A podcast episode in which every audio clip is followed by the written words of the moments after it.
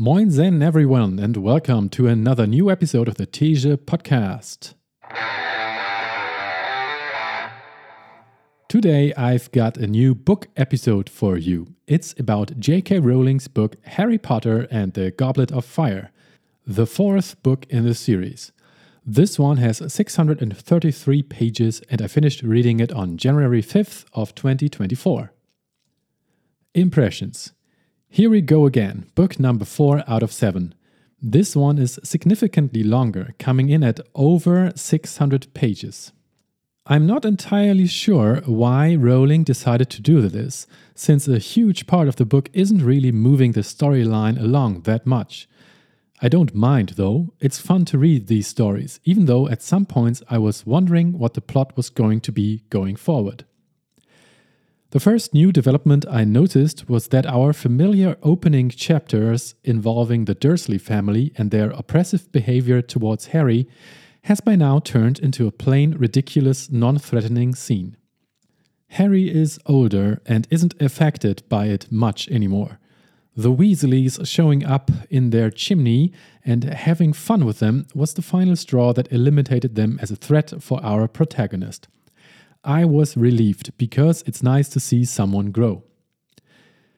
The first 20% of the book basically consists of our heroes enjoying the Quidditch World Cup with a few unusual twists that will become relevant to the story much later in the book.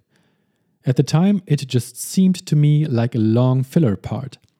The riot at the end is seemingly the only plot point and in the end, it turns out that except for a tiny detail involving the house elf next to them, that's also true. Entertaining readers with a big stage Quidditch game. The whole build up in this book takes up such a large part that even halfway through it, I was wondering what the actual plot was going to be. There were also still many of these cringy situations where you just couldn't help but get angry at Harry's weird decision making process.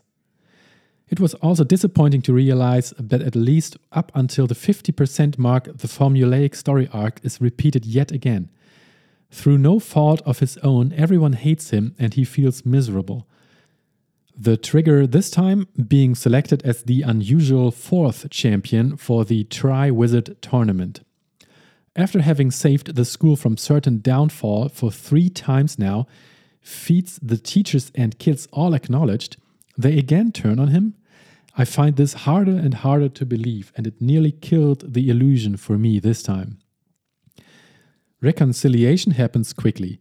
He succeeds magnificently at the first of the three tasks presented to the four champions, which is again written in such a powerful way I couldn't stop reading. Afterwards, people love him again and everything is great, warm and fuzzy. Now I'm back and invested in the book, but it really took a while. At this point, I had the realization that Harry Potter books can be compared to food from McDonald's. Made for the masses, no masterpieces, but highly enjoyable and a bit of a guilty pleasure. I don't mind this. The books just aren't as unhealthy as the food, though. The book starts very differently from how it ends. You can't say the tone of it slowly changes because that's not really true, it's more like a sudden turn of events after 85% of the book that colors all the events leading up to them as a children's story and the rest as a book for adults.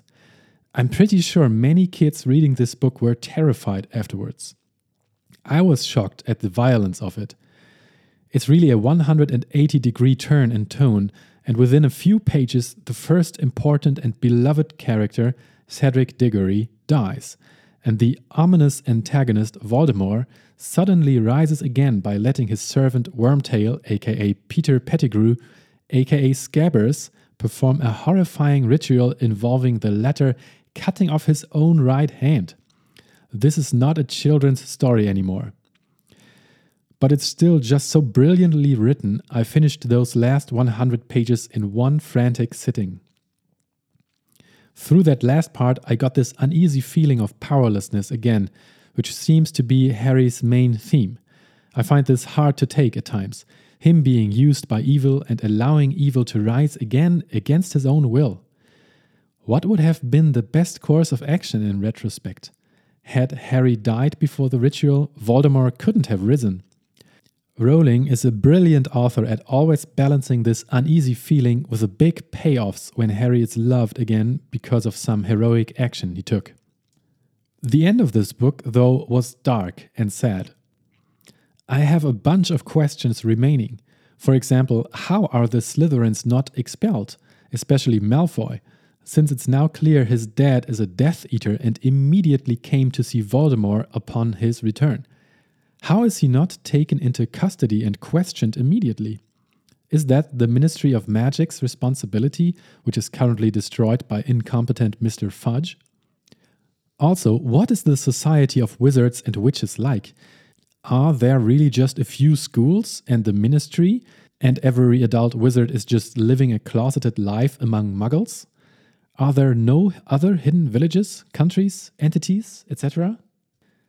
After that shocker of an ending, I feel like I need a break from the series and read a different non fiction book, which helps me feel more empowered again. It really got to me thinking of the kids who read this expecting a similar book to the previous three. I do still want to continue reading the series badly, but just not right away. Highlights and Notes Chapter 24 Rita Skeeter's Scoop knows people can turn out okay even if their families weren't, well, all that respectable. But some don't understand that. There's some who'd always hold it against ye. There's some who'd even pretend they just had big bones rather than stand up and say, I am what I am, and I'm not ashamed. Never be ashamed, my old dad used to say.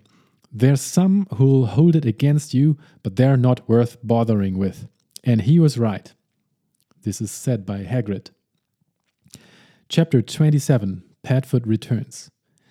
If you want to know what a man's like, take a good look at how he treats his inferiors, not his equals.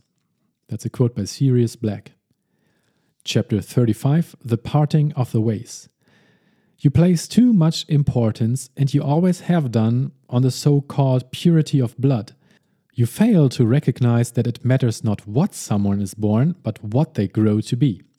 That's a quote by Dumbledore. Chapter 37 The Beginning. Differences of habit and language are nothing at all if our aims are identical and our hearts are open. Another quote by Professor Dumbledore. And this concludes my short review of this book, Harry Potter and the Goblet of Fire, book 4 in the series of 7. Thank you very much for listening to this, and I hope you enjoyed it. If you did so, please consider giving this podcast a review or sharing it with a friend, maybe even both. Thanks again so much for listening and have a great day. Bye bye.